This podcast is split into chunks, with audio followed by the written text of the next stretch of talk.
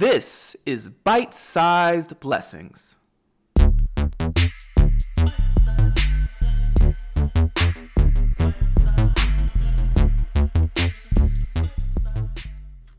Hello, everyone. Welcome back to episode six. This is Bite Sized Blessings, the podcast designed to anchor your week and strengthen your Christian walk.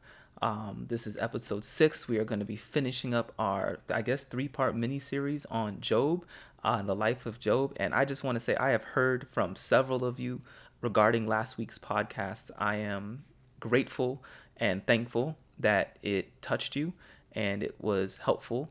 Um, this is like that's why I do this. And so, you know, if, if you ever find something that is that is especially beneficial, you know, shout me out. I'm on Twitter. Uh, shout me out. I check I check my stuff, and I, I really appreciate it. And it's very encouraging for me. So thank you for the people that that I heard from.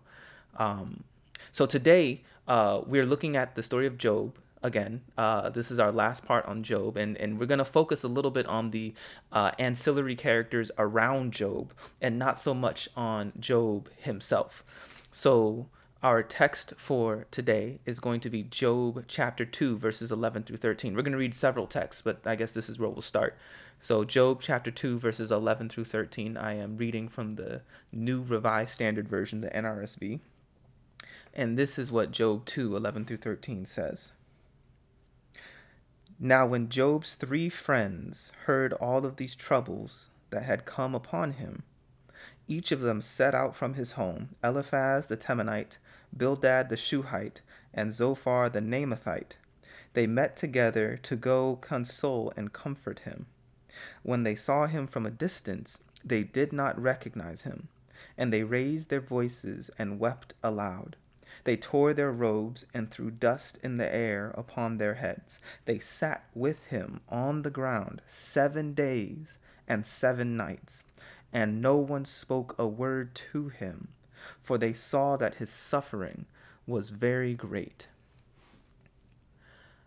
These friends show up to Job's house, right? And once they start talking and conversing, right? We know because we, you know, part one and part two, we understand that they show up to Job's house and they start talking, and what they say turns out to be not very helpful to Job and, and really stresses Job out.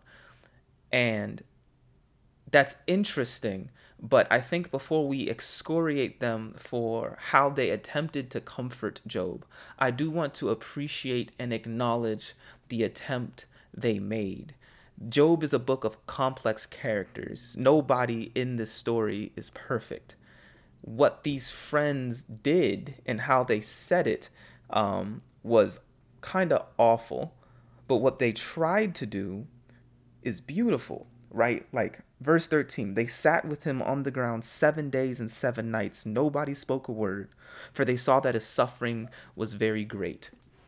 I appreciate that they let Job lead the conversation of his tragedy.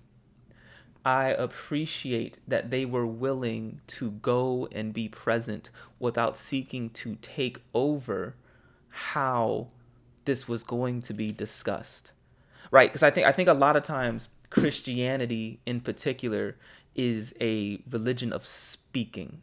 It's a religion of offering. It's a religion of teaching. It's a religion of hey, I have something that you need, and uh, you listen while I talk, and I will explain this thing that I have that you need.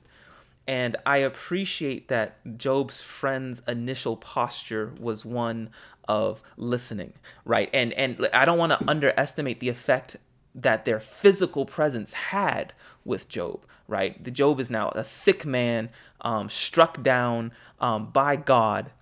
It could be very easy to turn their backs on him as someone who they don't want to run with anymore because they don't want to catch what he has. They don't want to be guilty by association with him. But no, they they show up in per- they don't write a letter and say how are you doing?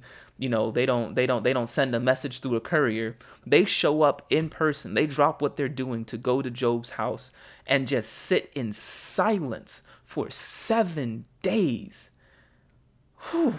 I, I, you know, it it just doesn't turn out well. it doesn't turn out well. But what they tried to do, I really appreciate what they tried to do. Um, especially because if you're a close reader, you will you will learn that Job has a family, right? It's not just Job and his wife. Job has brothers and sisters, right? I'm looking at uh, Job 42 verses 10 and 11. Job 42 verses 10 and 11, right? And this is what this says Job 42, verses 10 and 11. And the Lord restored the fortunes of Job when he had prayed for his friends, and the Lord gave Job twice as much as he had before. Then there came to him all his brothers and sisters, all who had known him before, and they ate bread in his house, and they showed sympathy, and they comforted him for the evil that the Lord had brought upon him. Where were y'all at? Brothers and sisters, they only show up at the end when times are good. You know, that's that's family, right? These are the people who are supposed to have Job's back no matter what.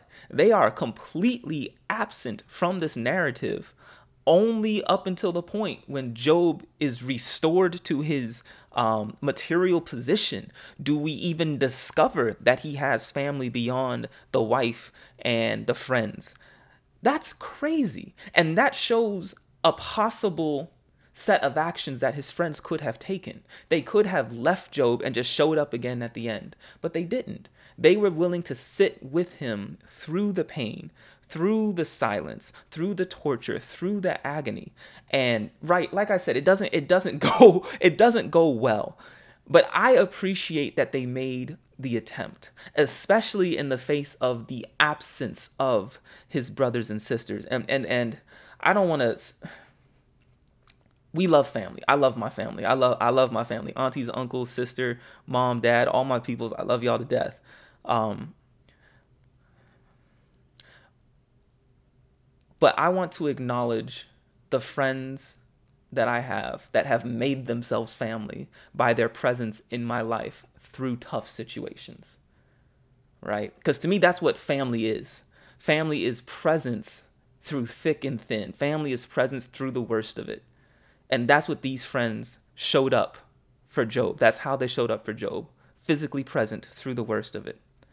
Um, but you know, it doesn't turn out well, right? The friends we, we we've discussed before. The friends and have a karmic theology. If you are doing good, then the Lord will bless you. If you are doing bad, then the Lord will strike you down. Job, you have been struck down. Ergo, you have been doing badly.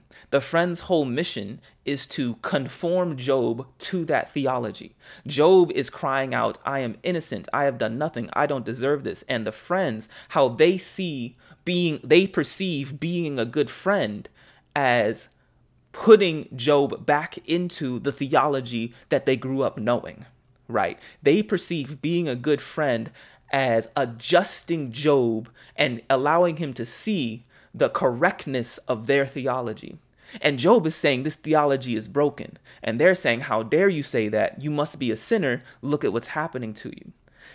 And sort of like, uh, I believe on episode one, when we talked about um, the wilderness of Shur, um, Job thought he was going to get comfort from his friends. And it turns out not so much, right? So, Job chapter 6, uh, verses 15 through 20. Job 6, verses 15 through 20. He's talking about um, the support of his friends. And this is this is I mean it's really sad, but it's a really beautiful metaphor. This is what Job says. Job 6, 15 through 20.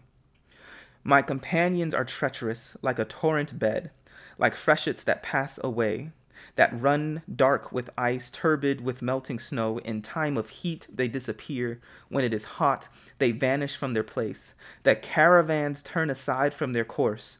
They go up into the waste and perish. The caravans of Tema look, the travelers of Sheba hope. They are disappointed because they were confident. They come there and are confounded. Whew. They are disappointed because they were confident. They come and are confounded. That's setting yourself up to be an emotional place of safety and turning out to be a place of danger right? Job thought, and the friends had good intentions. They thought they would be that place of safety for Job. And Job tried to rely on them, and it turns out that he is like a caravan that followed a mirage deeper into the desert looking for water. Have mercy. So Job is fooled into thinking his friends would provide real support, and they don't. But let's look at another character in the life of Job in the story. Let's let's take a minute and examine Job's wife. There's a famous, famous passage with Job's wife, um, and that is in Job chapter two, verses 9 and 10. This is really the only explicit appearance she makes in the text. Job 2, verses 9 and 10. This is just after, you know, they lost their children, they lost their property, they lost their house, they lost everything. This is the conversation that Job and his wife have. Then his wife said to him, Do you still persist in your integrity? Curse God and die. But he said to her, You speak as any foolish woman would speak. Shall we receive the good at the hand of God and not receive the bad? And all this Job did not sin with his lips. I have sympathy for Job's wife. I understand where she's coming from. I know it leads this really iconic line, you know, do we shall we not get the good from God and not also the bad? I, I understand. Um, but I think Job's wife is in some ways the bravest person in this story, right? Because she is articulating the thing that Job comes so close to doing, he just walks the line of it, right? Job's wife perceives and understands Job's relationship with God to be transactional, right? Just like the friends. You put in good works, you put in good behavior, you put in good worship, and out comes good blessings, right? And you put in bad worship, you put in bad behavior, you put in bad works, outcomes being struck down. Job's wife is perceiving that this is how Job's relationship with God is. It's transactional in nature. Job gives this, in return, God gives this. Um, and she also perceives um, from her perspective that Job has been keeping up his end of the bargain, but God has not, right? she thinks that Job has been putting in all the good stuff and has been handed in return um, all this undeserved and unearned tragedy.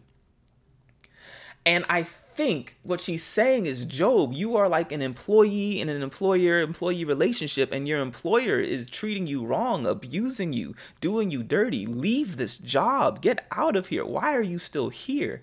And I know it's really easy because, you know, we're Christians and we have the utmost respect for God to be like, oh, no, don't, you know, what are you doing, Job's wife? You can't curse God. What you mean?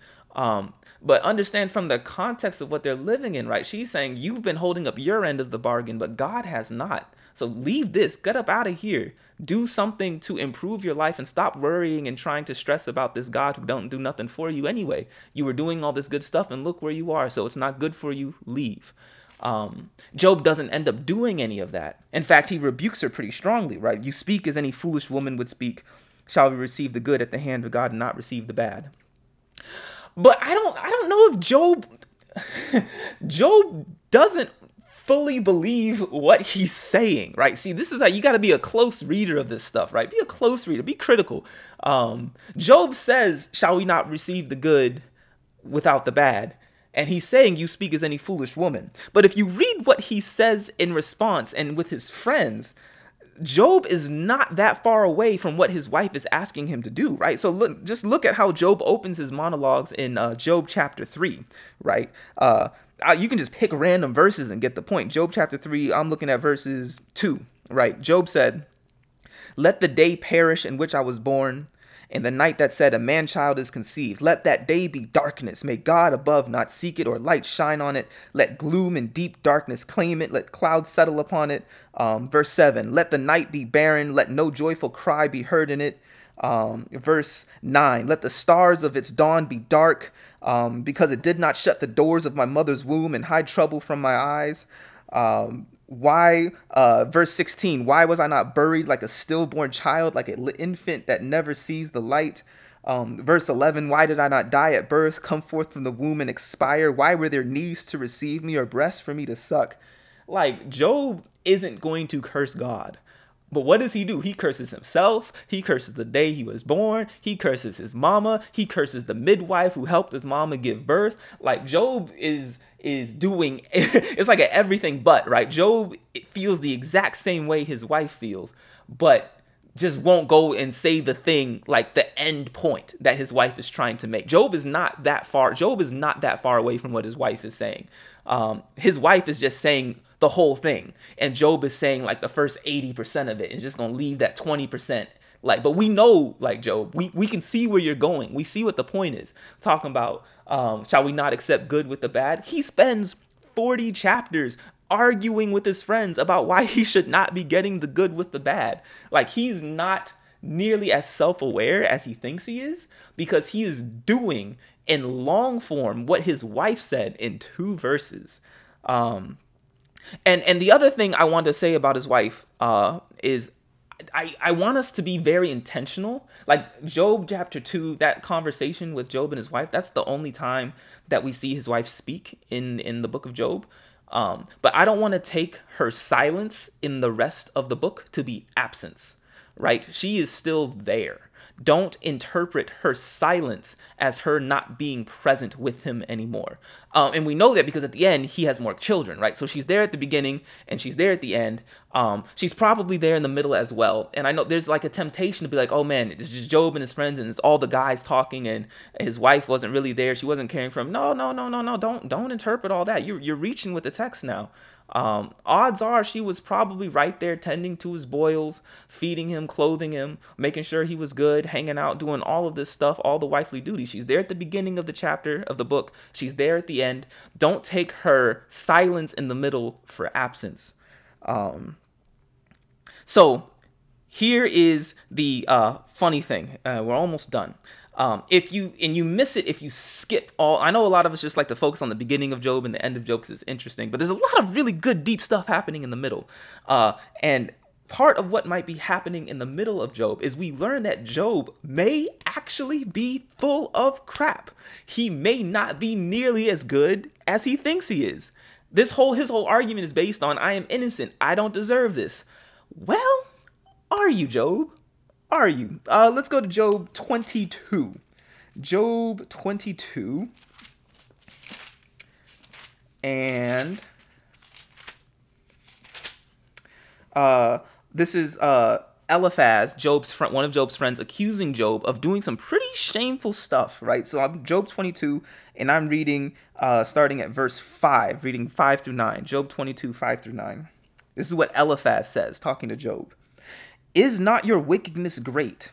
There is no end to your iniquities, for you have exacted pledges from your family for no reason, stripped the naked of their clothing. You have given no water to the weary to drink, you have withheld bread from the hungry.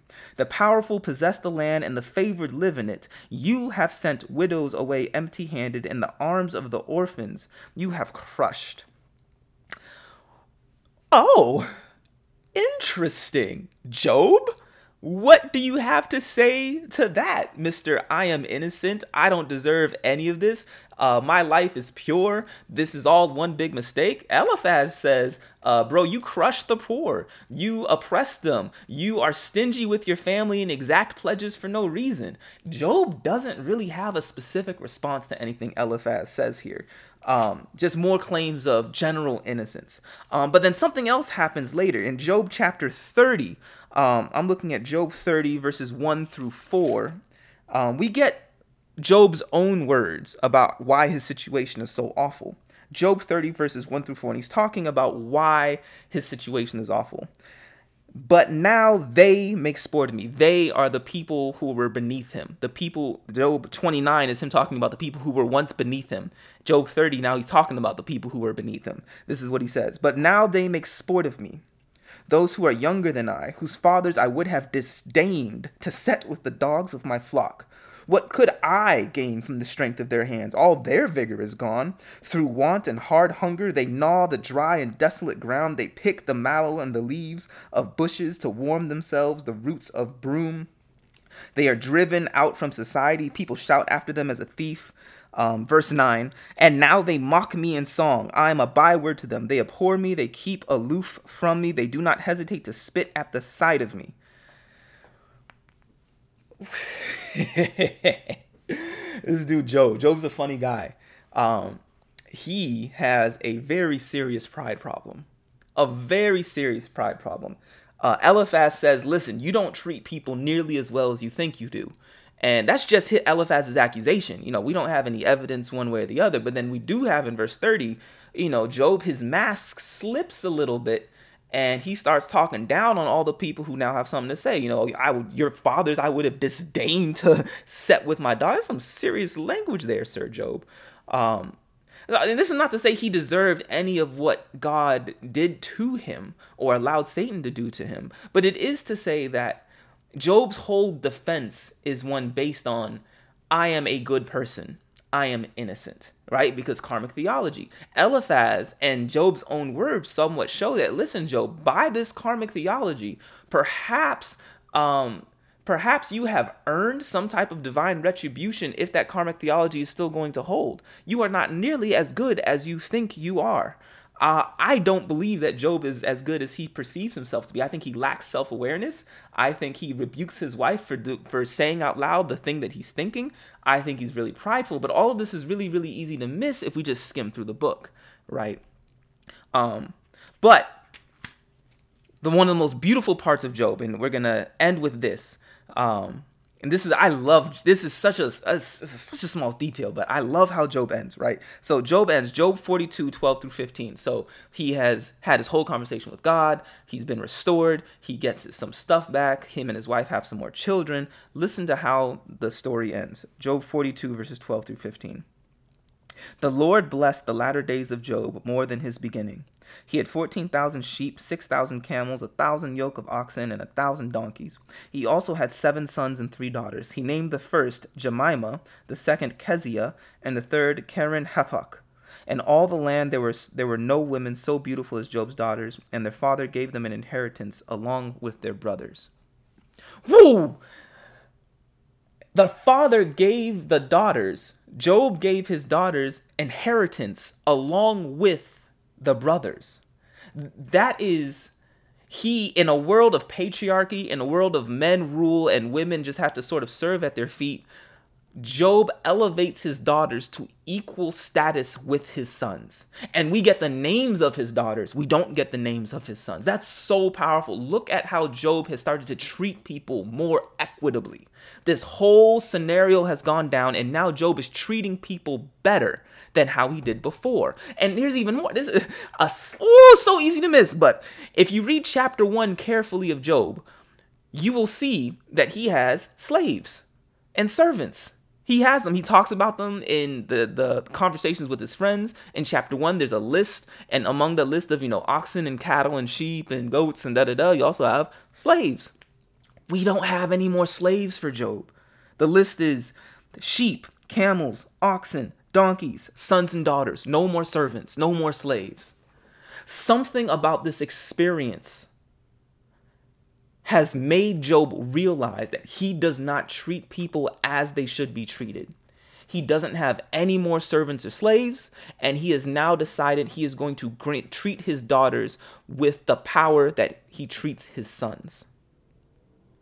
And I think that's such a powerful takeaway to come away from the story of Job. This is a man who thought he was innocent. He thought he was good. He thought he had to improve. His whole thing is, Lord, I don't deserve this. We we understand and we read the accusation of Eliphaz. We see Job's lack of self-awareness. We see how he speaks down on the people who are beneath him. But then after his conversation with God, he is all of a sudden treating people so much better. We leave Job as Job becomes a better person. Yes, he is restored, but his character has also been improved. This is, sto- this is still a story of tragedy, and we can still say that he did not deserve what happened to him. But he comes out of his situation as a person more fair, more loving, more likely to treat people equally. So here's some discussion questions. First one have you ever gone through a life defining moment and found that it affected you in a way that you didn't anticipate at all? Right? Life defining moment, but its effect on you was completely unanticipated. Second, how present are you for your friends when they go through a soul crushing experience? Are you too quick to speak? Do you, like Job's family, struggle with showing up at all? How do you manage and go through those situations? Okay, that's Job. Uh, let's pray. Dear Lord, thank you so much for this day. Thank you uh, for the Sabbath. Thank you for the chance to just read the story of Job and dive deep into Job's wife and his friends. Um, Lord, I just want to pray for all those who are listening to the podcast. Um, Lord, I pray that we are able to better show up for our people when they go through things, that we can learn from Job's friends both the good and how they were present and how they were silent and how they let Job lead, and the bad and how they blamed Job for Job's situation. Lord, I pray that we are able to um, learn more about you and your relationship with humanity through the Bible. Thank you so much. In Jesus' name I pray. Amen. Okay, that is episode six of Bite Sized Blessings. You can follow me on Twitter um, at Chuck Rock, C H U K um, ROXX. You can follow the podcast on Twitter, Bite Size Blessed. We are on YouTube. Uh, subscribe to the YouTube channel. We're on uh, Spotify podcast, Apple Podcasts, Google Podcasts, TuneIn Radio. You know, we're all over the place. Um, tell a friend. Um, if something specifically touched you, feel free to reach out to me. You can find, find me most active on Twitter. I always appreciate hearing from people. Um, that's all. Have a good week. This has been episode six of Bite Sized Blessings.